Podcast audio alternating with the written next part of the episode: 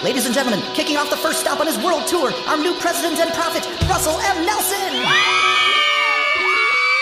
You say you want some revelation. Well, here you go. It's gonna blow your freaking mind. Greetings, brothers and sisters. Welcome to the weekly Mormon News Roundup, where Dives and Al ruminate on the great and spacious beehive. This week is November 13th, 2022, episode 23, or sorry, episode 33 coming at you.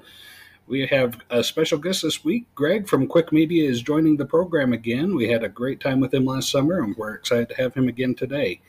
Uh, we're going to discuss some topics like um, why do people leave the church and what can help them come back. Also, the BYU women's volleyball team is facing a boycott, and Fair LDS has responded to the LDS Australia tithing scandal. So we're going to go over that. If you'd like to uh, connect with Al and Dives, you can always meet us at um, www.mormonnewsroundup.org or send us an email at kolob at mormonnewsroundup.org. Uh, of course, it goes right to the top. We're also on Twitter and YouTube. So uh, thank you very much for joining us. And uh, so, uh, let you know, Dives is hiking Mount Rogers in Southwest Virginia this weekend but he'll be back for next week. Um, and also, uh, I guess uh, with no further ado, I need to bring on Greg. Greg, how are you doing? Uh, we're rocking and rolling. Uh, doing well. We are. Uh, you know, we're approaching. I think we're approaching now about forty thousand listeners uh, in on all of our venues combined. Uh, wow! And we are. Uh, well, I mean, a lot of things. I've got a book I'm about to finish up here get that mm-hmm. uh, out and published here soon, and and then uh, we've got a, a, lot of things planned for next year. So yeah, we're uh, we're doing well. Sounds like things are going really good. You got a lot of good projects there. Um, so how's the Change.org uh, petitions going for you? Uh, that went real well. I mean, it's still up there, but we've pretty much uh, wrapped that up. I think we had about, I think mm-hmm. at the time we had about 51, 5,200 uh, wow signatures on that for uh, mm-hmm. uh, it's what we call an awareness document, not really a a, a petition, right? But yeah. an awareness document just to get that out to the people in charge of uh, well of BYU and mm-hmm. just to let them uh, give them a little bit more information on things that are happening. And this is mostly from parents and students uh, and, and, others mm-hmm. that have had uh, certain experiences with certain professors at uh, at BYU. Okay, that makes sense. So, all right. Uh, now you do also do some live events from time to time. Um, what are those about? Uh, and uh, um, yeah, can you fill us in on that? Yeah, so we we do a couple of different types of of speaking events. and sometimes they're mixed together, but you, you know, there, CWIC Media has the the what would we, what would we call it the the the gospel study side of it where we focus on and that's the name of the the, the book that i'm doing is the the interpreters but it, we focus on these interpreters oh. that i've developed on how to how to uh, understand the scriptures a little bit better mm-hmm. and so we do a number of events where we go out and might focus on one or two of those interpreters and and mm-hmm. teach people how to study a little a little bit uh, different than they may have done in the past and then on the other side of things we focus a lot on building testimonies and uh, navigating the waters, uh, the ever increasing flood waters of the philosophies of men out there, and uh, and learning how to um, contrast uh, and separate the differences between a lot of what's happening in our cultural shift right now as compared to what is gospel centered and, and, anchored in in eternal principles. Okay, yeah, yeah. It sounds like you're on the uh, the cutting edge of some real uh, groundbreaking things. So I'm excited to hear about that. Yeah, it's fun. One more thing, by the way, is we also yeah. do a number of. Uh, we'll do speaking in front of uh, legislatures. So we've done mm-hmm. we've done a number of, of state legislatures and and and and smaller government bodies as well, where we've gone and, and kind of gone through the explanation, especially when it comes to education K to tw- the K to 12 space on things like critical race theory and critical social justice and uh, identitarianism. So that, that's another big part of what we do in, in public speaking. All right, sounds good. Uh, yeah, anything else that you'd like to share with us about uh, CWIC Media or uh, about your personal life or religious background before we begin? Uh, no, no, I don't think so. I'm, I'm a lifelong member of the church. Uh, mm-hmm. Studied gospel my my whole life, and and uh, just have a I feel a need to support it and and to uh, I, I, I wouldn't call myself an apologist. I, I don't think mm-hmm. I kind of fit that that that narrative of what an apologist might be. Mm-hmm. But uh, I'm a faithful member of the church, or at least I try to be, and uh, I, I, I want to see the church do well, and I yeah. want church members to do well. Yeah. Um, something else I really uh, admire and respect about you is that you are a very intellectually uh, authentic and honest person. So we, that's why we're really glad to have you on here. You give us a really good perspective from the uh, the faith um, the faithful side of things. So we're certainly glad to have you this week. All right. Um, so, Greg, uh, do you have our uh, our Mormon news roundup joke of the week for us uh, today?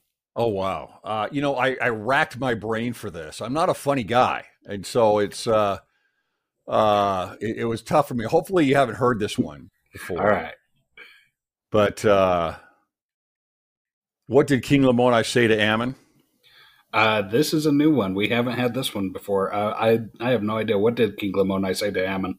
Uh, could you give me a hand? I like it. Well done. Okay.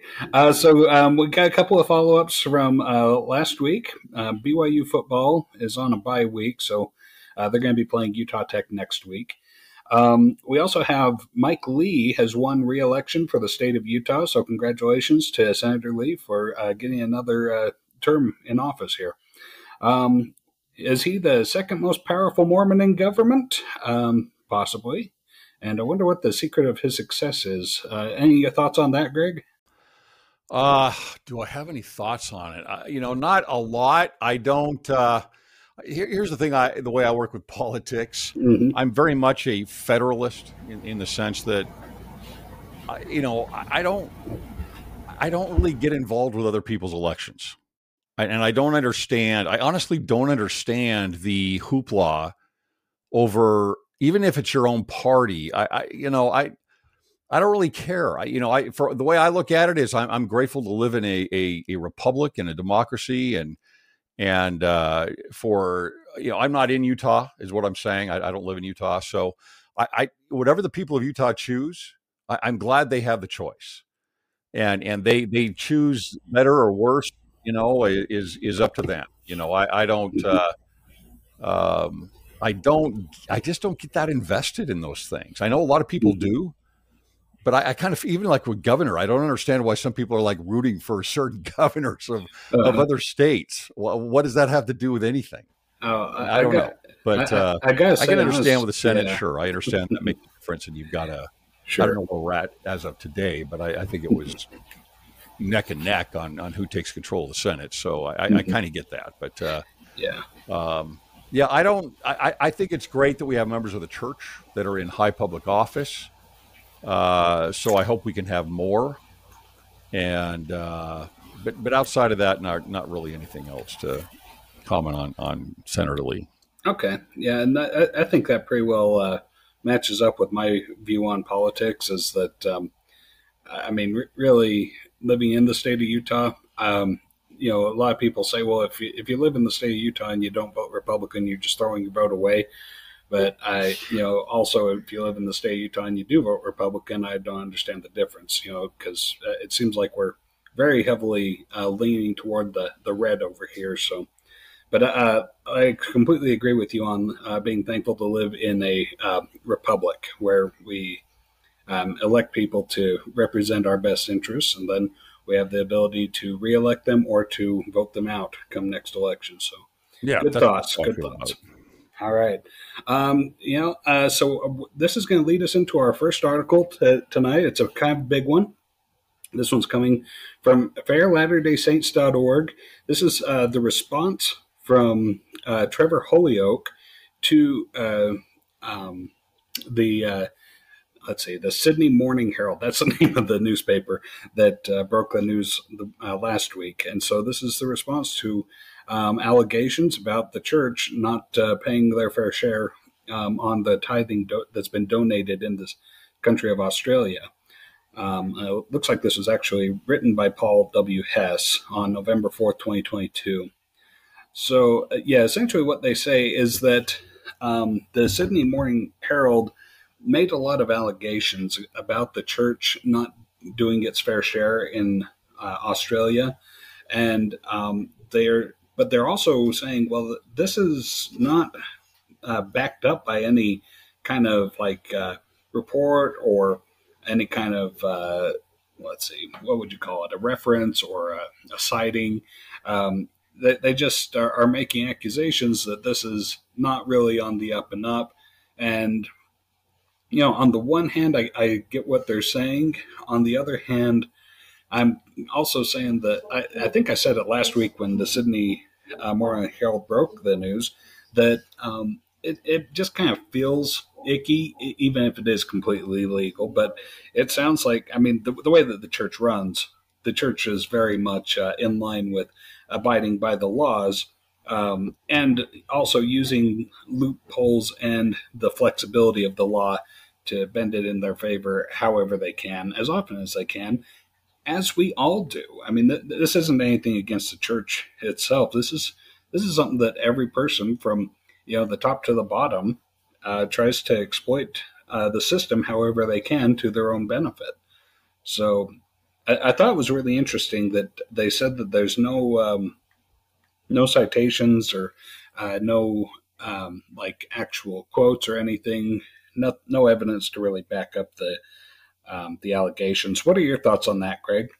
Yeah, I, I, that's what I noticed as well. I don't, you know, if if they had some document in their hand that that had that outlined exactly what was going on and there was a problem they had evidence that there actually was wrong play here in this uh, then fine you know mm-hmm. then then that would need to be addressed but I, I didn't see anything like that and the church has got a big target on their back uh, mm-hmm. you had the leak what was it a couple years ago year or two ago that uh, yeah. mm-hmm. the church has what it was over a hundred billion dollars and 150 maybe billion dollars and or maybe yeah. it was more than that. I don't remember, but it yeah, uh, it was about 150 billion as uh, as okay. I recall. Yeah, 150 billion dollars, and and in the, in their fund, and, and you know, and, and truth is that's probably only a portion of what they have, and uh, I I'm all for it. Great. Mm-hmm. I hope that fund grows immensely. I th- hope it continues. To, it's a rainy day fund to me. You know, no pun intended on Noah's Ark there, but mm-hmm. it's it's like uh, I want them to have that because there's no organization for me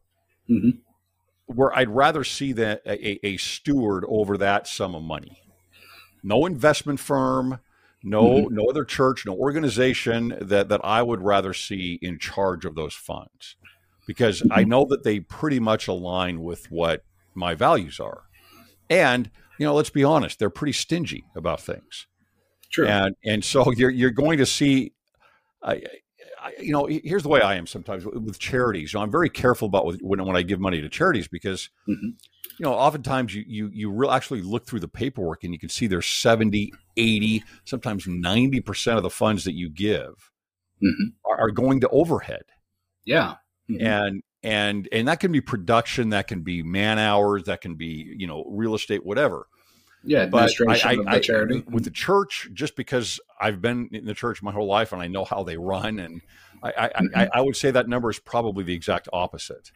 Yeah, with the money actually going to where it's supposed to go, and that's that's in their humanitarian efforts, that's in their mm-hmm. bishop storehouse efforts, that's in building temples. Mm-hmm. You know, I know that I know a number of the contractors who worked on temples. I know what they have to go through to try and get the dollars down and and and make things work, and it's I, I, I, I think they've just got a big, big target on their back. But I'm, mm-hmm.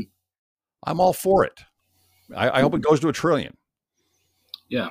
So uh, the question I had is: Do you think that the church uh, visibly does enough, or could they do, be a little bit more? What should I say? Maybe promoting the efforts that they do give. So here's what I noticed. You know, you know, you know when they started doing the the kind of between the conf- general conference hours, they give kind of a world report and Yeah, they go over and they start showing what they're doing, and and they those can be missionary efforts, but there's also an awful lot of humanitarian efforts that they have there. And then you mm-hmm. notice in this last conference they talked about the money that they've given, and you know they never used to do that. I think they're, they're they don't think it's the right thing to talk about, right? We don't want to boast about doing these things. Yeah. And now when they do talk about it, now now you know you, they don't really. I feel like no matter what they do, they're they're going to get attacked Mm-hmm. and and so now I think they do speak of these things a little bit more. What I wish was on those areas that there was more transparency. Um, yeah. I, I, wish that in the reports, and may, maybe there's something I don't know about, but if, if they had at least, they don't need to divulge all their investments or their assets or anything like that. But if they if they actually had the spending somewhere easy to find the spending and maybe add in man hours and volunteer hours and, and other things like that on on their humanitarian efforts and on even on their their bishop storehouse I, I, that would be pretty cool right? That it's like yeah. okay i can look this up and i can see all the time that members have put in. They, they can put a, a, a, a an assumption on that and uh, a, a, reasonable guess and and then put in the dollars that have been spent on these things um, I, I, wish there was more transparency on that side of things. And, and, so I think when you put transparency out there, I think you have fewer problems. Yeah. And, and I think the church has learned this some in some ways in the hard way, right? Where they ended up out, mm-hmm. eventually putting out these essays that they had in 2012, and mm-hmm. you know it'd be nice if they were ahead of the curve on those things. I think the transparency would yeah. be would be refreshing if, if they if they put that out. And and I, but I do think that they have at least move toward that a little bit more than than where they were. It seems to be the the direction that they're leaning, and I'm glad to see that because I'm with you that the transparency uh, is something that um, other charitable organizations uh, really has done a lot better job on than mm-hmm. the LDS Church. But I can understand why. Um, and I, I, hope that uh, the church will continue to be more uh, transparent as it goes forward. Um, let's see. Scrolling down the article, there's a few claims that uh, the the fair article attacks um, that were made by the Sydney Morning Herald. The first one, uh, uh, the Sydney Morning Herald claimed that the Global Mormon Church has overstayed the amount it gives in charity by more than a billion dollars. Um, apparently, to make itself appear more generous than it actually is. But uh, the counter argument to this was that well, there's no reference to support it. So they don't really, I mean, they're making a claim, but they're not really backing it up with anything. They're not saying, well, where does the church make that claim that it uh, has done that? Or, you know, where has the church ever stated how much it gives? Um, and also, not to mention that, uh, uh, or not to fail to mention, that a lot of the donations that the church makes claim to are donations that are uh, done in service hours and in, uh, in missionary work and uh, these other kinds of efforts. It's not just dollar for dollar. This is also, you know, hour for hour as it's valued. The second claim was, uh, in addition, the church runs a, a hundred billion dollar tax-free investment fund.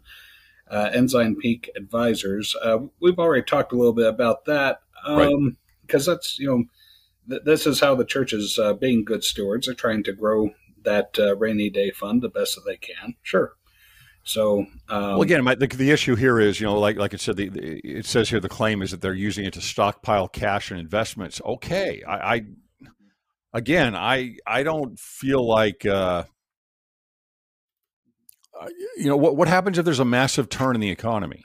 Yeah. What happens if war breaks out? What happened? You know, the, the, you're talking about a global. Uh, uh, uh, uh you know, how much how much cash does Apple mm-hmm. hoard? exactly. How much cash does Microsoft hoard? For what? Well, well, there's reasons to do that. I mean, there, there's both financial reasons, depending on interest rates and and inflation and a number of other things, investment opportunity, and then and then there's simply we may need it. We mm-hmm. we may need this, and and so I, I have zero problem with them hoarding cash and investments. Yeah. I don't think that's a problem. I, I think it's, again, I just, I lean to them to think, and it's not like they're going to be perfect with it, but I, I, I, I trust that they're going to do their best they can with that, with that money. Yeah, for sure. Um, so then we go on to claim three, and claim three is the one that I really take some issue with because uh, the claim is that Mormons are required to pay 10% of their gross income in tithing, a significant financial impost on followers. Um, and so uh, said this was hard on poorer Mormons, particularly in developing world, describing it as an extremely regressive tax. And the uh, Fair article says this claim is undeniably false. Um, I, I, guess you know tithing is certainly a free will offering, but if you're going to be a member in good standing, if you're going to be a card carrying member, uh, part of the temple recommend interview is paying a full tithing. So um, uh, that's true. It's yeah. voluntary as as long as you don't care about going to the temple. Uh, yeah, exactly. Right, Greg. so, so, so th- once you yeah. once you decide you want to go to the temple, it's no longer just a voluntary thing anymore. But I, I, I don't. Two, there's two sides to this. One, one okay. is they're trying to tie this together with the fact this is the implication, right? Look, they've got the church has so much money, and yet here they are asking 10% from their poorest members. That's that's the implication, and and it's true. it, it is true, uh, but the implication is malicious. That it's that that's malicious. Yeah. I, I, and that's where I think you do have to go back to the root of this. It is voluntary. You, no one has to do this.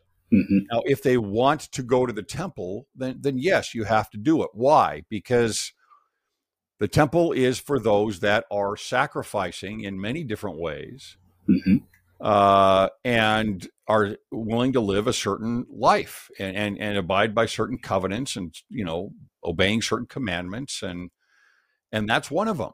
Mm-hmm. It's not the only one. I, that's that's a hard one for some people. Perhaps there's others that are very hard for others to follow. Yeah. And and and and to be able to go to the temple. I mean, you can look at LGBTQ uh, uh, individuals, and you know they may have a tougher time abiding by certain things, or uh, you know it's it's the temple is for those that want to follow the covenants, and regardless of your circumstances. It's regardless of your circumstances. Yeah, and and, and uh, so I I I to, to say that this is a regressive tax, uh, I, would say the opposite. I, I think it's um, I, I, think it's fair because it's a percentage. It's fair for everyone, and um, yes, it might be a little hard on the poorest of people, um, but it's also it's also an opportunity to to grow. It, it I, that's how I feel about it. I, and, and that's a hard thing for some people to understand, but but I think it's true. Okay, yeah. Um, so going on to the the fourth claim here was that um, they said that the church has been uh, rerouting a lot of tithing funds through shell companies in order to uh, qualify for the tax free status um, that it has, and while its members um, I mean, uh, uh, unlike uh, some other countries of the world, Australia, um, tithing money and uh, charitable donations like of that nature are not tax deductible, so uh, they're still taxed. So I guess the the claim is that the church is uh, having its members taxed at a higher rate than the church itself is being taxed, and um, they it seems like a lot of the argument that this uh, fair article has is saying that well we don't uh, we don't have any evidence of this. And once again they're you know just making claims without showing us any facts to back it up. So yeah this one i don't know as much about. I mean if they're talking about shell companies as in like uh, you know things that are, would be like deseret news deseret book uh, bonneville communications um, uh, Ensign. You know, I I, I don't know, but uh, uh, or if there's other offshore accounts, I have no idea. Yeah, I'd be very surprised if there is anything with as much money as run through their as runs through their hands there in, in the church. I just I'd be very surprised if there is uh, anything certainly purposefully used to evade taxes. That's yeah. not legal. Mm-hmm. And and you know that's I, uh, I, I just I just don't know enough about what they mean by the shell companies. Yeah, and that kind of brings us to the conclusion of this uh, article is that uh, really we don't know, we don't have the facts, and uh, so there's a lot of claims that are being uh, out there. As you say, the church uh, has a big target on its back. So um, I think that the Sydney Morning Herald, they, I think that they have a good eye for news, um, and I, I guess we'll see what how this all plays out because uh, you know maybe there's things that um, that they have or knowledge of or evidence of that that was not disclosed in the original article, and that's a possibility. So I guess we'll just uh, wait and see how it all plays out in the end. All right. Any, any other thoughts on uh, that article? You know, just the last thing there, I do see that the uh, whoever wrote the article for Fair here is did exactly. They, they put in a couple of numbers that is exactly what I was saying about trusting them over other charities, and they say Australia, Australia specific LDS ch- charitable trust fund brought in a hundred thousand, a hundred million, two hundred eleven thousand. It distributed one hundred and thirty-one million, six hundred four thousand, and it spent seven thousand eight hundred and ten dollars on overhead. Yeah. it, it, and the reason is is because they rely so much on volunteer work from the members. Yeah, for sure. And uh, I, like a lot of the um, a lot of the donations that they factor in to that money is uh, like the missionary efforts, a uh, couple missionaries and uh, full time proselyting missionaries, not to mention service missionaries as well. Uh, goes into those numbers too. Sure. Yeah. All right. So uh, the next article uh, we have uh, came off of Facebook, Latter Day Saints United, the face, uh, Facebook page, and so uh, then it links to an article from that's a blog article, uh, My Life by GoGoGoff.com. The title is The Four Reasons People Leave the Church of Jesus Christ of Latter day Saints and How to Help Them Back. So uh, you've probably seen this floating around social media, uh, this article. They uh, list the four reasons why uh, people stop going to church and uh, four solutions to uh, help bring them back. So the first, the first um, reason that they give is that they slip into inactivity you know they just stop going. They they you know like sleeping in on sunday morning. They you know get relax in their uh, scripture study.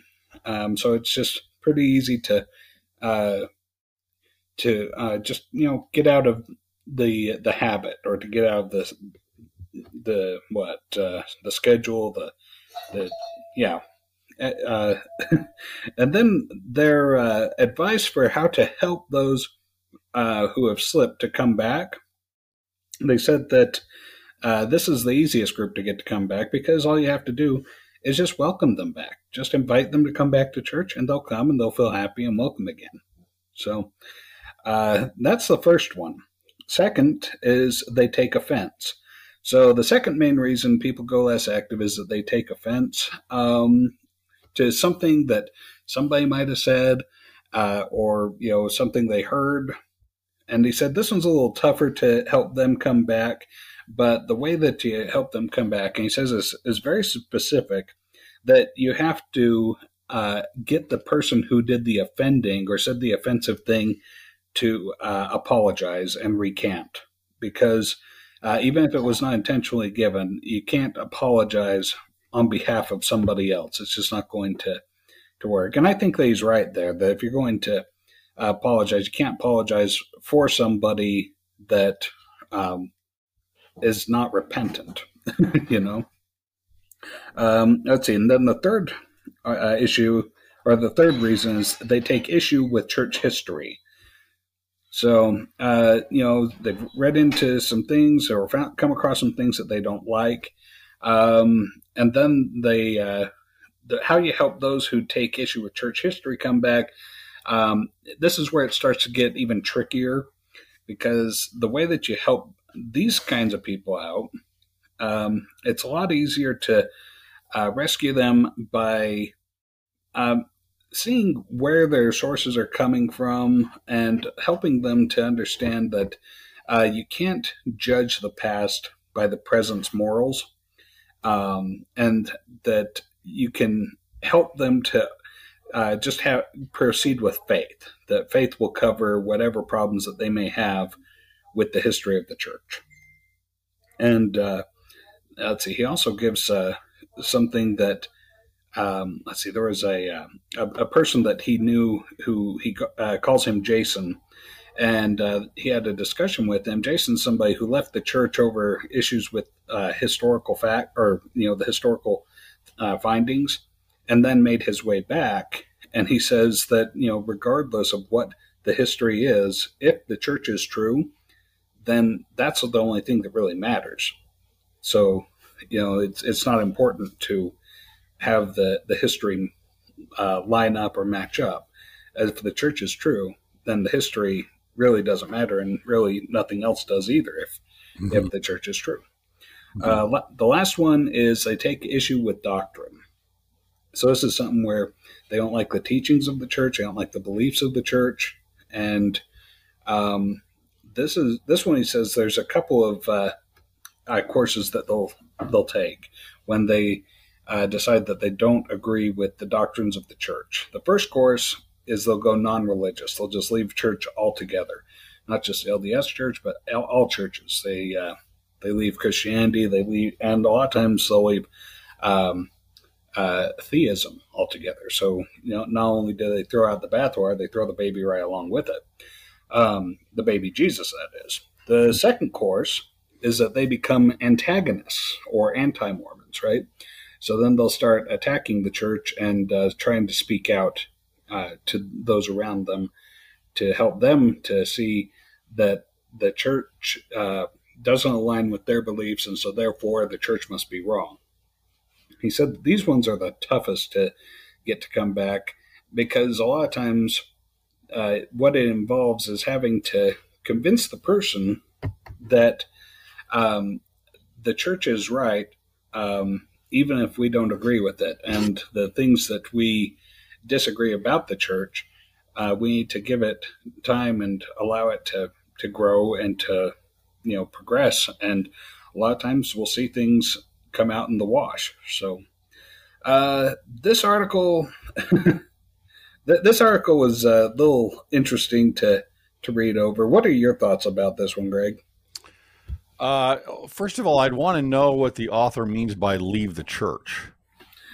Uh, yeah. You know, the four reasons people leave the church. Uh, so well, when you yeah, say you leave the church, that to me is usually a conscious decision that, and you're not coming back. You're, you're deciding you're not coming back. Yeah, there, there's a big difference between um, just stopping attending on Sunday and you know having your records removed, right? Right. Yeah. And I, and I do think these are four good reasons, or they're they are four reasons mm-hmm. why people would go into inactivity and or leave the church. I don't mm-hmm. think that they're the top reason, but uh, um, they they are. I just did an episode on this on the podcast about a week ago.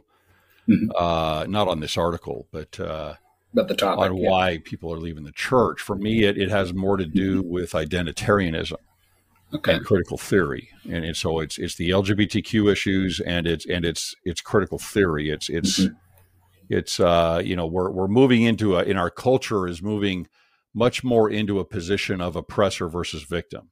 Yeah, and and so when when people are are especially younger people that have been in universities uh, they're they're they're almost always going to be brought into critical theory to some degree or another, and and it's hard to not view the world that way when you are subject to that a lot. And and uh, and if you adopt it, then everything is going to have an oppressor and a victim, and and, you, and eventually you're going to turn to the church.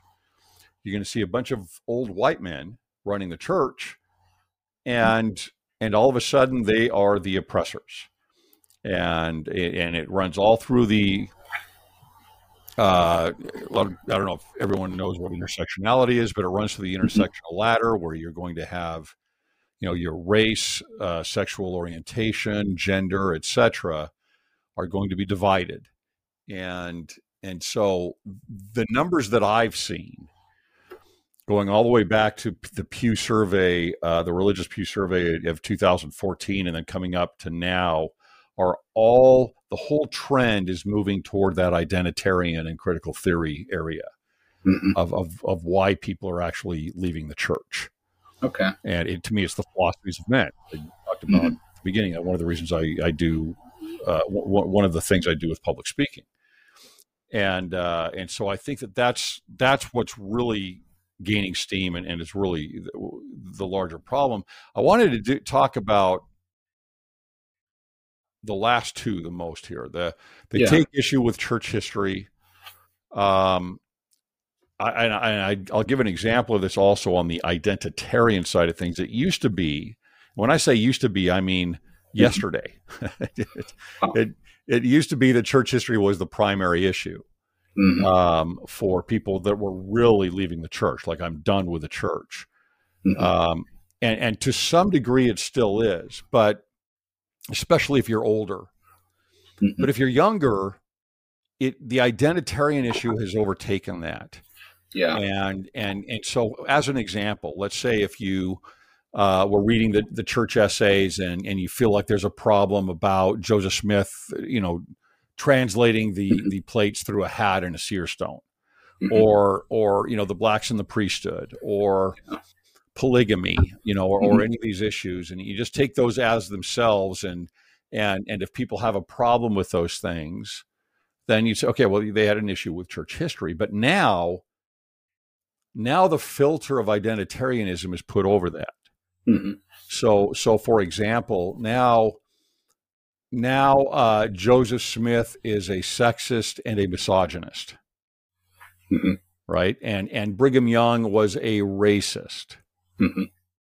right? And and the church leaders and prophets are oppressors, yeah. and they're all white, right? So so it's mm-hmm. that's what becomes the bigger issue now, and then it leads to all of the other church history issues that that people that critics of the church try to bring up and and uh, but that that's just kind of gives you an idea of how things are shifting. Even, mm-hmm. even church history is viewed through an identitarian lens now.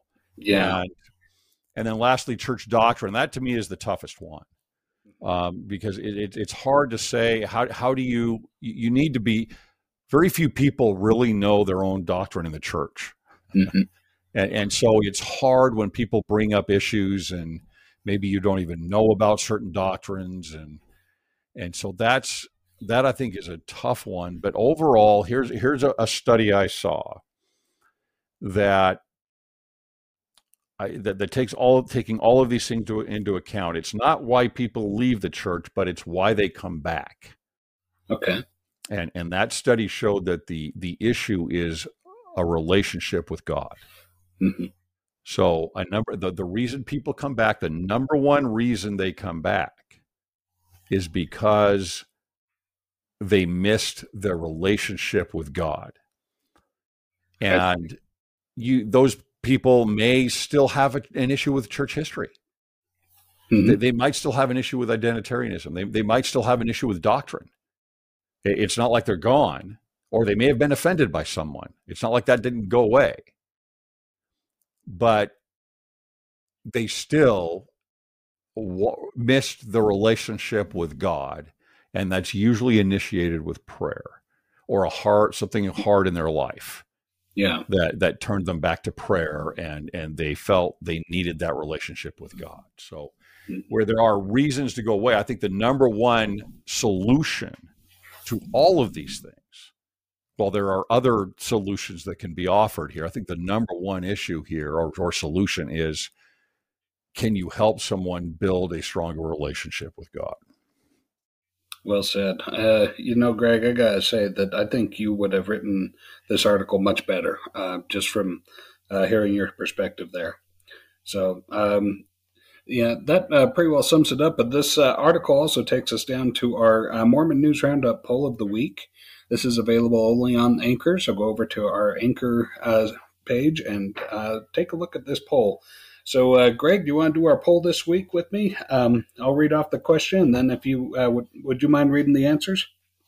Uh, hold on. Let me get to the right spot here. Yeah, go ahead. Okay, it's down toward the bottom there. Okay, why do people leave the Church of Jesus Christ of Latter day Saints? Is it one?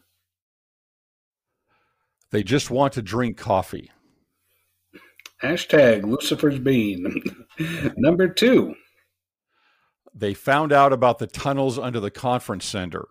Hashtag what are they hiding? I don't know that anybody's leaving the church over that. But okay, number three. They miss three hour church. Some people maybe do. maybe they've just got too much time on their hands on a Sunday now. Uh, or number four. They tried to read the Book of Mormon, but kept getting bored on the Isaiah parts. That's possible. Um, number five. They really wanted that second ear piercing. yeah, just wanted it so bad. Uh, number six. They followed David Archuleta on Twitter. Or could it be number seven? And number seven, they didn't subscribe to CWIC Media. I'm pretty sure that's the answer. Yep, I'm going to go with number seven too. So, yeah, uh, go over to Anchor and uh, give us your opinion and take our poll. Um, on to our next one. We've got a report that says 60% of LDS missionaries are coming home early and 80% of Mormon young adults are leaving the church. Um, is that uh, exaggeration or uh, what do you think, uh, Greg? I couldn't hear you there. I think you oh, left me. Oh, I'm sorry. Are, are, are, those numbers exaggerated? The 60% uh, coming home early and 80% leaving the church? Well, um, normally when I would first look at this and I see the source for this, mm-hmm. the exponent, um, I would say they're probably very exaggerated. But mm-hmm. unfortunately, at least on the young people uh, leaving, leaving the church, or uh, it, it, it's not exaggerated. I know that. Mm-hmm. Uh, the the numbers wow. that I've seen are are pretty concerning. Um, this would be for inactive members. So mm-hmm. whether they've left the church, you could say, you know, like fully, or they're just not going, mm-hmm. whatever it might be. And, you know, if you're from ages 18 to 30, that number is right around 82 to 83 percent are not at church and and yeah. that is corroborated by a number of different things that I've seen and mm-hmm. people I've talked to. That's uh, that's really uh, shocking for me to hear because I honestly I thought that the numbers were exaggerated when I uh, first read this. I mm-hmm. I know that uh, we've heard of a lot more uh, young missionaries returning home early from their missions. Um, and I can understand why on that because uh, missions are, are brutal um, it's very difficult for, uh, especially a rising generation that's uh, been very much coddled and praised and uh, you know cushioned throughout life uh, to be thrown out onto the streets, uh, literally to go door to door, and have people uh, scream in their faces or turn them away or reject them. I mean, this, they've never had any kind of rejection before in their lives, and so obviously that's going to uh, take a toll on their on them mentally. So yeah, you do see a lot of uh, young missionaries coming home early.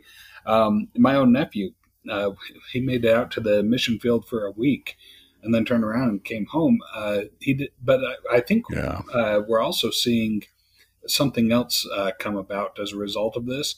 And I see it as a positive thing. We're starting to see a rise in service missions, and that's what happened with my nephew. Is he came home early, early from his proselyting mission, but converted it over to a service mission. So he still gets to stay in his familiar surroundings and serve his local community where he's at for the next two years. So I, I, I see that as a positive way for the church to help uh, to help out these young missionaries. Um, sure, right. and and then there's other questions as to you know because it's odd, right? Because you, you the yeah. missions in in the past have, I, I, let's just say that they've become easier and easier and easier. Mm-hmm. Right, there's there's oh, times yeah. in the church history where where a mission was three years long. Other times it was two and a half years. Yeah, and, um, and you had to support a year and a half for a while after two years, and went back to two years. Yeah. Um, and you know now you can call home every week and there's a number of things and you know fine you know but it, it's just odd that then these things seem to be ways of helping missionaries but but do they? You know i i don't know the answer to that. And and and our missionaries for some reason not as prepared? Does social media somehow uh, not you know is that become too addicting? Is it is it too hard to leave behind? I, I don't know what the reasons are for if this is true. That that's a number yeah. i don't i don't know anything about missionary numbers. So okay. if that's true I, I think that's very concerning because it's it's not just the missionary program. You're talking about the youth of the church yeah. that are not having the opportunity to go through those leadership experiences and spiritual experiences for a longer period of time and and and build more of a foundation for their lives. And and just and you know even when you're not when you're just talking about something practical even outside of the spirituality of it the the the ability to help strengthen your life and and to have success i think you learn those types of principles mm-hmm. while you're on your mission yeah absolutely so uh, without the sacrifice, I mean, uh, with no sacrifice, there's no growth. And that's that's something that uh, how else are you going to teach that to uh, the younger and rising generations? Um, you know, there is going to have to be some discomfort. There's going to have to be some uh, suffering involved in order to in order to get that kind of growth. So, um, I was. Can I just quote something real quick? Please do. Greg. This is why I always always look to the source of what you're looking at here, and, and, uh-huh. and yes, the eighty percent is more or less probably true. I don't know about the sixty percent, but here's here's just a quick uh, paragraph mm-hmm. on this. These sixty and eighty percent of young adults are screaming in a language that male power finally understands. Numbers. Maybe I am being too optimistic, but these numbers seem to illustrate the decay of the world men have shaped and created the patriarchal world, the industrious, hierarchical, exclusive, destructive world that men have built has never worked for the majority. So it's just to understand what your sourcing is.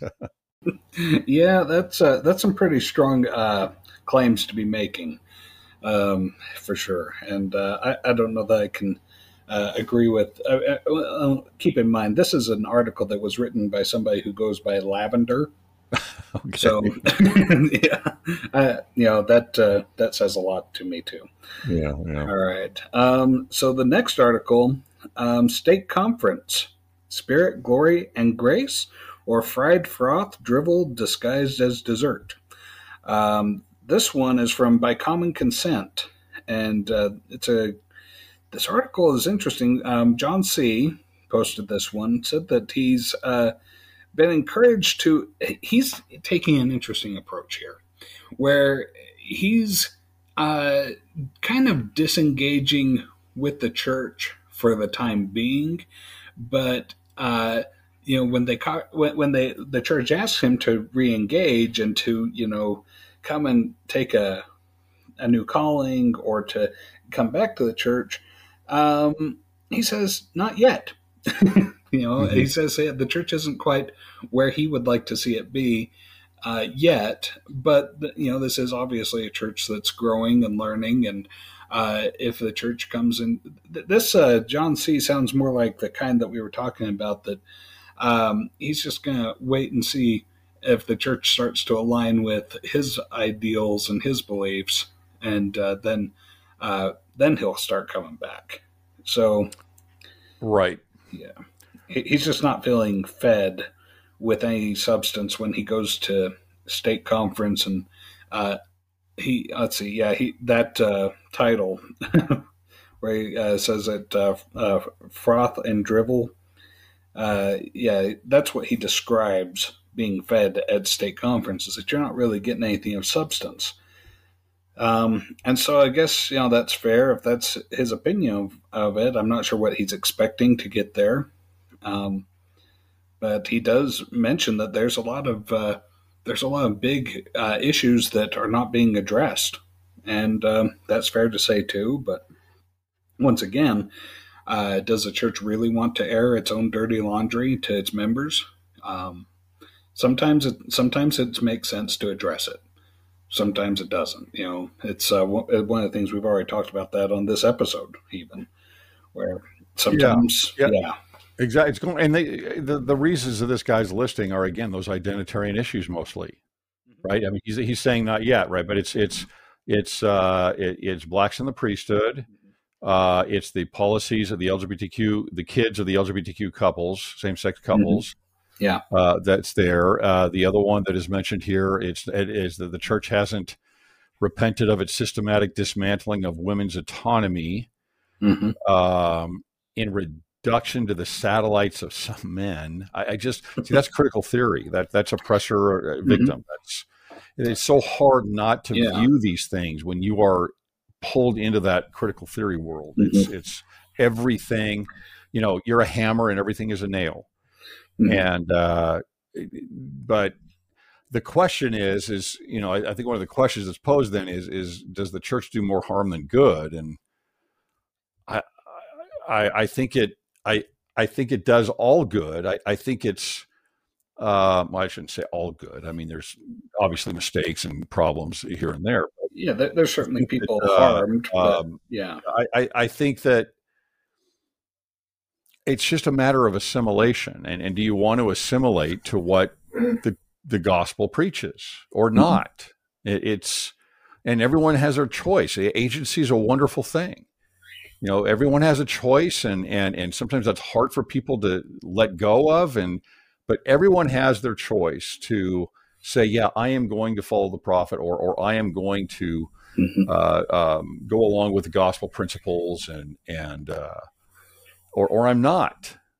Mm-hmm. And, and, you know what? To some degree, that's okay. The, the, the, the plan of salvation is built off of agency. Mm-hmm. People have to be able to make their own choices. Sure. Yeah. And so I, I, I feel, you know, some people get mad at others if they leave the church or they're, uh, you know, I understand if, you know, you have a family member and that, that, that separation is painful and things like that, but it's, you've got to allow agency to take over here and and if you want it you want it. If you don't you don't. And and again going right back to that idea of the relationship with god i think i think that's the key.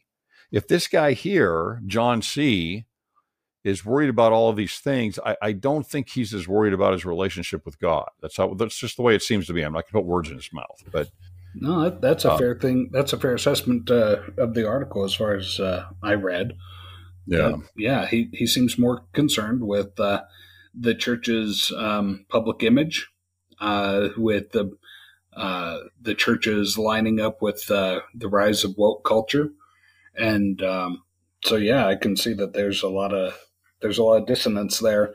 So you know, he's he's making his choice, just like all of us make our choice. Yeah, yeah, exactly. Okay. And I want him to be able to make his choice, right? Yeah, I, for I, sure. I want him to make his choice. You make your choice, and, and I'll make mm-hmm. mine, and I will try and influence. But mm-hmm. and he's obviously trying to influence here by posting this publicly. Sure, that's fine. Yeah, that's uh, that's what all of us are here to do to try and figure this out, right? Um, so uh, go on. Are, are, do you have anything else on this one, or are we ready for the next one? Because the next one, the next article is kind of uh, kind of makes me chuckle. okay. So uh, the next article goes to latterdaysaintmag.com. And uh, we've seen these guys ask the hardest family question several times. And we've had some real uh, lightweight toast questions in the past. This one, I think they've tipped to the opposite end of the spectrum. The question this week is how do I help my wife become more physically affectionate? And this is by Geoff Steurer from November 3rd. And so he goes and says that his wife and him have been married for quite a while. They have, uh, let's see, they have a daughter, she has a daughter from a previous marriage, um, and he has a good relationship with her. Um, they're also expecting a child of their own in the coming months, so there's obviously some sort of physical affection going on. Um, the problem is that uh, his wife doesn't really like to be touched. She's not. Uh, she's not real touchy feely, and I guess he is. So they're trying to figure out how to make this happen. how how can we get more physical affection into this marriage? And um, actually, I gotta say that I think that uh, the the answer was pretty decent. They suggested that they uh, get into counseling, see if they can figure out what it's stemming from. Because his wife, not only does she have a, a uh, very uh, staunch LDS background, she also comes from Southeast Asia. And her parents were very, they drilled into her very much, very strongly that you don't have any relationship with boys. Well, it's uh, very difficult to go from a culture of don't ever let anybody touch you to saying I do, and then on your wedding night, just being able to turn it on. so, yeah, yeah, that's kind of the problem that she's struggling with, and they uh, suggested they get into counseling and help her figure that out. So, uh, for for once, I thought this was a pretty decent uh, question. It was a tough question, um, but one that not too many people would share on a public uh, magazine like that. yeah, I'm glad they did. I mean, mm-hmm. I mean, it. I would say most marriages struggle to some degree with this. Yeah. Uh, there's, you know, and by the way, I am certainly not an expert on this. So. I, I, I want to make that very clear, big time disclaimer on all of this. Uh, uh, my wife would be rolling over here, just like laughing at, me speaking on this. But um, I, I, I think you know, you know, it's it's it's. I think most men are going to have a little bit of this issue with with their mm-hmm. wives. It's some a little, some a lot, and, and then sure. every once in a while there's a handful on the other side where it works the other way around.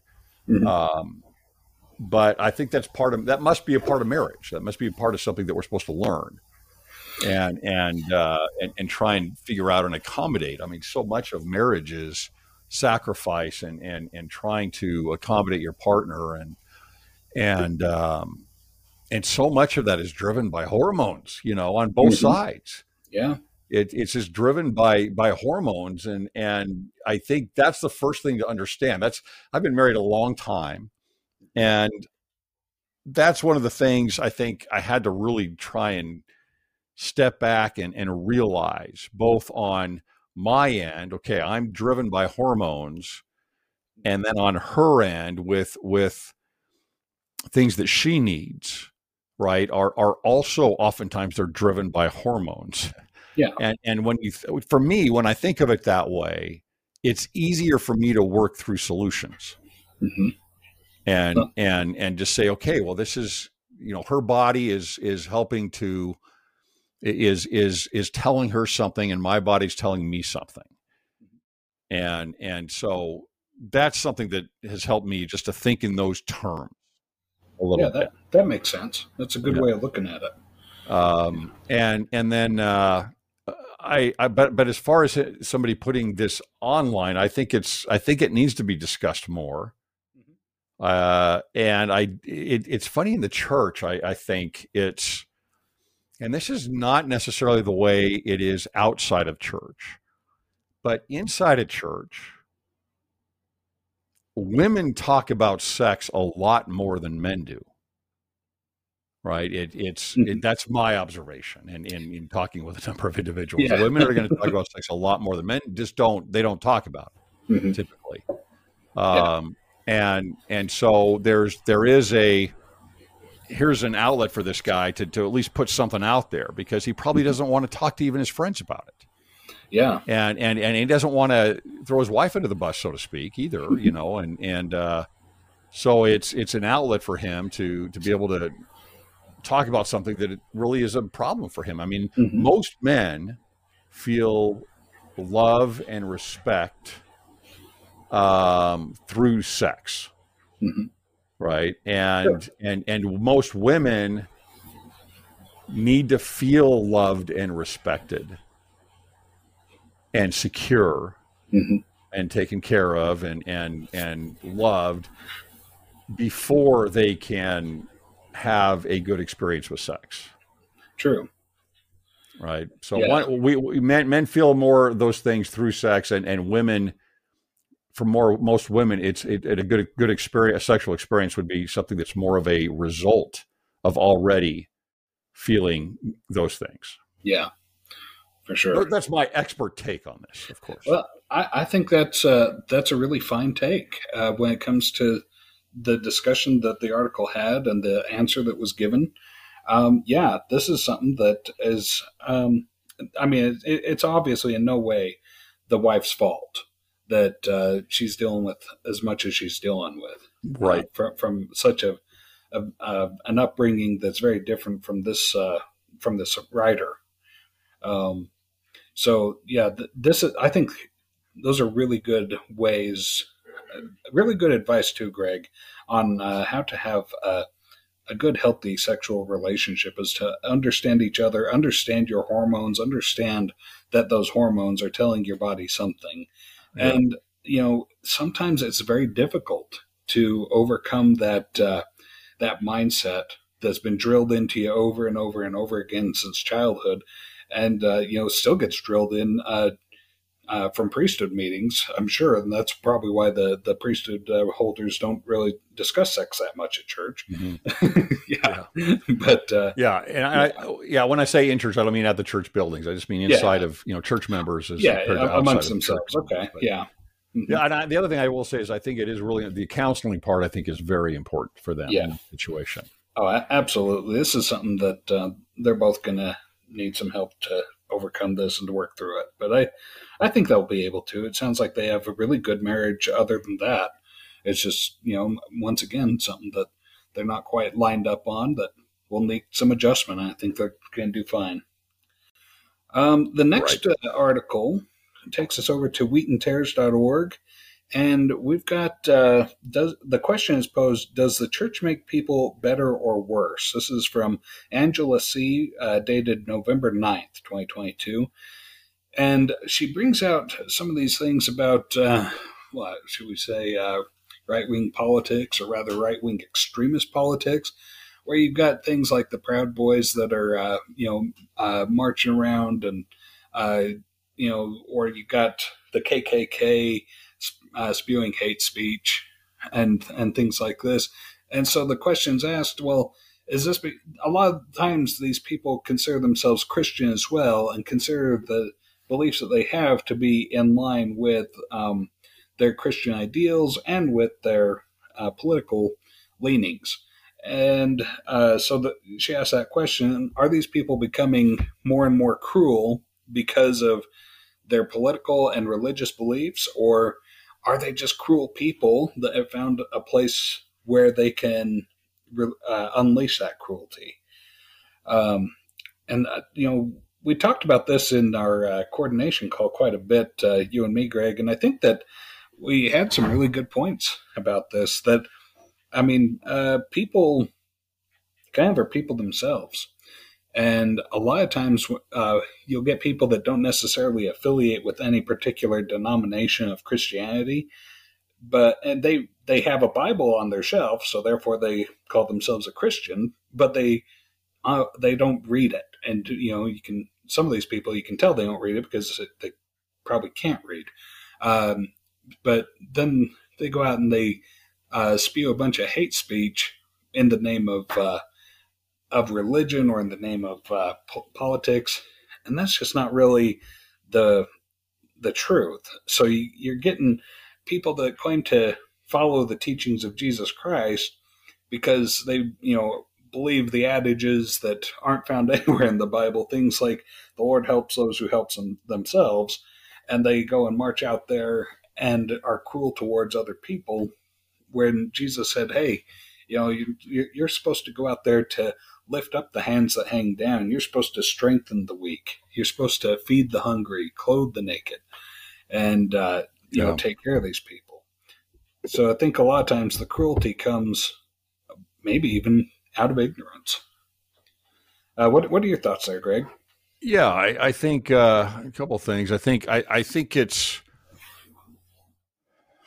especially a, if, if you're a Christian and you're not reading the Bible, um, and and and maybe you're taking a little bit more of an Old Testament view of the world. I think it's, I think that's going to be difficult for you rec- to reconcile your New Testament teachings, and mm-hmm. uh, I I do think that you can you can get whether you're you're in a non-denominational church or or unaffiliated necessarily with any church or uh, but identify as Christian or or or you're if you're in a church, you you you you can get swallowed up into a type of culture that is um,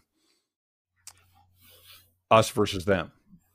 Yeah, and and and that's going to breed judgmentalism, and it, it's I don't know that you know I do know that that's not the best approach to, to something. I don't think that's the way Christ did it. You know, he didn't compromise mm-hmm.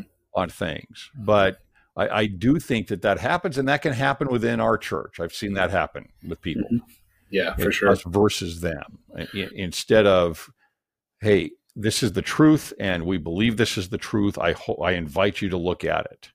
Mm-hmm. Um, and or I'm warning you against this and this and this because these might be bad for you and your family is a lot different than going out and saying you're going to hell or, or uh, you know it's it's um, there, there's different ways to approach that. So there is some seed of truth, I think, in these things. Uh, mm-hmm. But I do think also that the writer here, the author of the of the the blog post here, is also using is othering, so to speak, of of of people that that she is not around maybe a lot mm-hmm. um, because she seems to be putting everybody into a, a single you know, what does she say here? The question requires agreeing that Republicans are a cruel party. Uh, so she's she's othering and saying that uh, Republicans, yeah. as a result of their Christianity, are cruel. Uh, that's that's very uh, not true, even though there are some people that might be that way.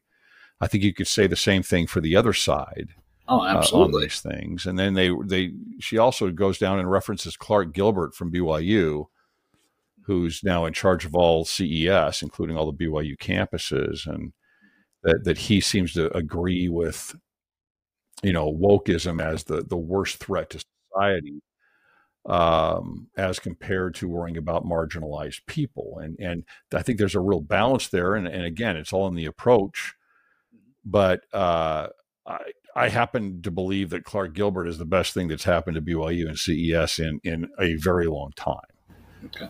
And uh, um, so I would disagree with that assessment by mm-hmm. Angela here. Uh, yeah. But uh, um, I, I again, I think we already brought this up a little bit, but you know, does the church make you better or does it make you worse? I, I think it, I think it, it makes it causes introspection and mm-hmm. and and helps you make decisions, whether sure. good or bad. And um, and maybe it depends on uh, what you're paying attention to or what you're listening to. Because if all you're hearing is that you know, okay, the, this is what you need to do in order to be a good person, uh, you know, that you, they start listing off certain virtues um, well, you have to, you know, be a, a clean cut yes. person. Uh, you have to, you know, make sure that you have your hair cut, make sure you're clean shaven. Well, then you, you know, if, if you're latching onto that, then you start looking outside at anybody who's not got a, a, a or you know, somebody that has shaggy hair or a beard, and then you start looking down your nose at them and saying, oh, well, they're not a good person because what I've been taught. Well, they miss the complete uh, the complete point. Well, may, you know, this is a sign of hy- hygienics. hygienics is to, you know, take care of yourself. Yeah. But, yeah. Yeah. And it's, it's, you know, again, she goes to identitarianism, right? She's, she's balancing out on one end racism, sexism, homophobia, and transphobia. Yeah. As the, the, the, the things that you mostly need, those are the biggest problems in, in society. Uh, as compared to what? Well, I mean, what about the degradation of the traditional family. Does that play in there anywhere? Is that a problem? Uh, what about freedom of religion? You know, what what about you know? There's a lot of other issues around the globe. Uh, not that those aren't important and that everybody shouldn't be loved and everyone's an individual and those things are important, but um, I think you're right. And, and what she she seems to be saying that you know, if you don't hold racism, sexism, homophobia, and transphobia up as the biggest threats in the world, then then you're not a very then you're a cruel person. Yeah, uh, yeah, and what I think she would benefit strongly from, and I think the whole world in general would benefit strongly one uh, uh, from is to have the conversation. You know, go and talk to the people that you don't agree with, and sure. see find out why they believe the way that they do and why why they think the way they do. That's one of the things that um, even with this own with this podcast, we try in our own little way to just branch out and try to see things from a different perspective. Uh, and to see things for, through a different lens than we're used to, because that's how we make sure that that's also how we check ourselves and make sure that we're doing uh, that we're in line with our own values and with our own uh, beliefs is to make sure that we're constantly challenging those beliefs and challenging uh, why we believe what we believe. So yeah, um, I, I, think that uh, does the church make people better or worse? I guess it's it's up to the individual, but um, yeah, there's there's certainly plenty of ignorance to go around. I I've seen that, and that that's from both sides as well, for sure. Yeah. Uh, any other thoughts on that, Greg? Before we go to uh, Pacific.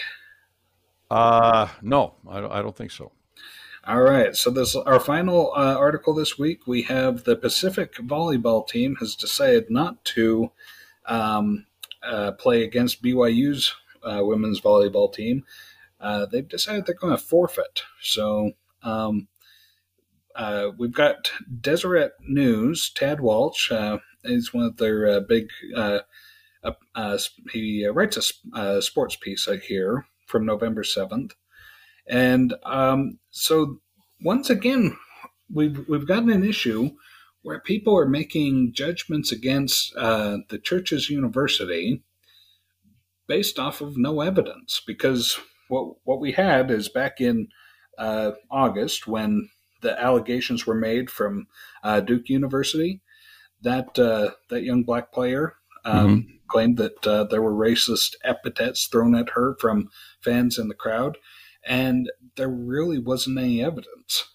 Uh, you had black people at uh, the BYU uh, on the BYU side who were attending, and there was no shock on, on their face. Which you know, uh, black people, if if a white person says a certain racial epithet, black people are going to respond regardless of whose team they're rooting for. So you know, this is something that it seems like there was really an unfounded uh, argument. Maybe she misheard something, but uh, now we've got people making uh, like decisions and boycotts and all kinds of stuff without any evidence. So this is it's, it's getting a little bit weird. But once again, we're just kind of uh, Tad Walch saying, "All right, wh- where's the evidence?" just rings. Uh, it, it, reverberates a lot more, a lot back to that fair uh, Latter Day Saint article, where we've got accusations, but no evidence being brought forth. So uh, I think that it's really sad because um, one of the things that's pointed out in this article is that BYU and Pacific had a really good uh, relationship. They joined the WCC uh, right around the same time, and uh, they've had a, a, a nice uh, exchange where they've you know played each other in the past. So this it is sad to see yeah. things like this happen. But once again, I think uh, that's kind of the, the theme of this week's news seems to be is we've got woke, woke culture or um, I, I, really need to look more into this intersectionalism that you talk about because it sounds really fascinating. Because uh, it, it, seems like that's what we're running into a lot this week. Yeah, it, it is, and and this is, and I think we're still just seeing the the barely the surface of this, and it, it mm-hmm. comes from the university, so it's not a surprise that this is happening at at you know university sports levels, and but mm-hmm. it's it's really one thing I think as far as how this should be dealt with is I really like Tom Holmoe, the the, the BYU AD, the athletic director. Um, yeah. I think a fabulous job. Um, he's mm-hmm. got a tough job, and I think he, he really does a good job. But yeah, I, I think that we made a big mistake on mm-hmm. how we handled that whole situation with the Duke volleyball team, mm-hmm. and there was zero evidence um, of anything even to begin with, even before they began the investigation. Before Tom Holmoe went out and apologized and basically told the students that they you know not directly but by implication that there was a problem there with them and that that they needed to change their behavior and you know it that's that's not the right way to do it. And, and to me it kind of looked like we were trying to create a pr bubble to protect yeah. the university and the church. Mm-hmm. and that that just never works. It never ever works.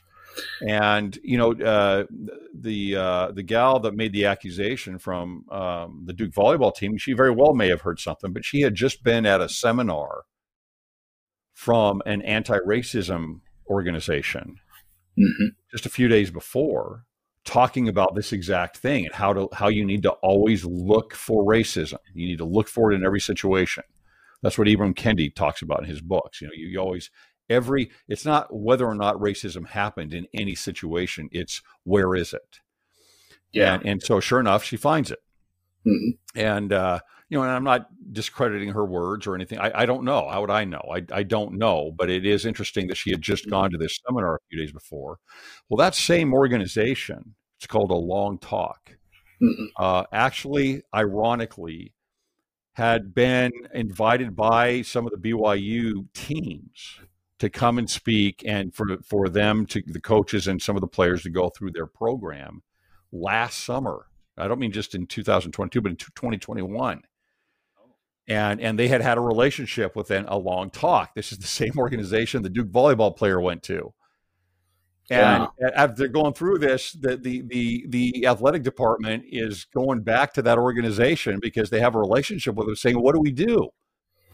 What what's going on here? How should we handle this?" Uh-huh. Absolute crickets from that organization coming back to them, and and so that just tells you, you know, you just have to be careful who you're getting in bed with, and you have to these these things are not always what you think they are. They're not built on compassion usually. That's usually not the agenda.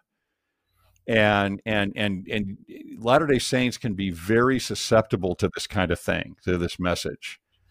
And and that's that's really not what's going on. So instead of going out and saying we're going to investigate this right from the get-go with the Mm. Duke volleyball team, we're going to go through everything and find out exactly what happened. And then they did do this, and after their investigation, they found no evidence. Yeah. But if they would have just said that to begin with, instead of taking a, a, disabled kid and and banning him for life, Mhm. because they're, they're, that was who was accused, one of the Yeah. people accused, Mhm.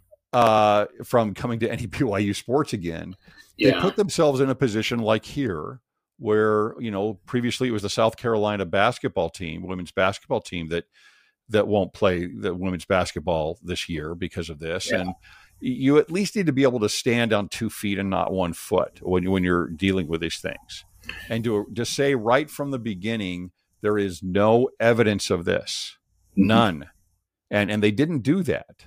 Yeah. Uh, they they acted as if there was a problem already. They they they put they put the guilt on the students without any trial to begin with, no investigation to begin with on this, Mhm. and and I think that puts you in a much weaker position with other teams because Yeah. we may not see the end of it. This is the second team that I know of that has said we're not playing you Mhm. You know, and and and there may be more in the future, and and so I, I wish we would have handled this a little bit differently. Yeah. Well, it does mention, and uh, Welch uh, or Tad Welch in the article mentions that the WCC uh, approved of the way that BYU, uh, you know, the the method or the the measures that BYU had taken after this uh, incident. That uh, they went through the investigation. They, you know, educated staff and uh, and uh, their students, and you know, this is Yeah. just you know the, the WCC stands with BYU in this, and so the fact that we've got Pacific, uh, you know, jumping on the bandwagon of well boycott BYU because alleged racism that was unfounded. I mean, yeah, this this is one that there's plenty of racism at BYU. Um, it didn't need to be manufactured, um, but this is one Yeah, where, I- I- where it was. Again, I you- you're ta- what I would love to be a fly on the wall hmm at Pacific to Yeah. know where all of this is being generated from. Is it is it the girls on on the team? Is it their coaches? Is it the athletic director? It- you know where where is this really coming from? Good question. and why if, if there's zero evidence and there's been zero evidence why why are they doing this to me this is a statement this is a virtue signaling statement Yeah. Because there's no evidence of this whatsoever. And and they've they've Mhm. played Pacific many times before. Mhm. So so what are they doing? If there's no evidence for this, Uh, I, you know what what are you what are you saying by your statement? Yeah, you're, it- you're not only virtue signaling on your side, but you're also condemning. You're condemning those girls on the BYU volleyball team and all of its students at BYU. yeah, just for attending BYU. Yeah, exactly. Mhm. And So- and and so that I I, I, I I wish we could know exactly where that was coming from. Yeah, for sure, because that's not fair to those uh, those BYU students at all. Um, so if our uh, if our listeners want to contribute and uh, give us your opinion, uh, this takes us to our question of the week. This is once again available only on Anchor. Uh, come over and answer the question. How do you feel about the Pacific volleyball team refusing to play BYU? And uh, you can give us your opinion there. Excuse me. All right. I think that uh, pretty well wraps it up for us this week. Thank you very much, Greg, for joining us from CWIC Media. It's been a pleasure to have you again. We look forward to ho- hopefully having you back in the future, too, because uh, it's always a good time for us. A- anytime, just let me know. Hey, thank you very much again, Greg. Um, we do want to give a shout out to Weird Alma for this episode's music. And uh, thanks so much for ruminating with us on the Great and Spacious Beehive. And remember, remember, no unhallowed hand can stop this podcast from progressing. Have a good night. When it comes to nicknames of the church, such as LDS Church, the Mormon Church, to remove the Lord's name from the Lord's church is a major victory for Satan. Satan, Satan, Satan. Please allow me to introduce myself. I'm a being with no moral constraints. My number one goal is to hurt the Church of Jesus Christ of Latter day Saints.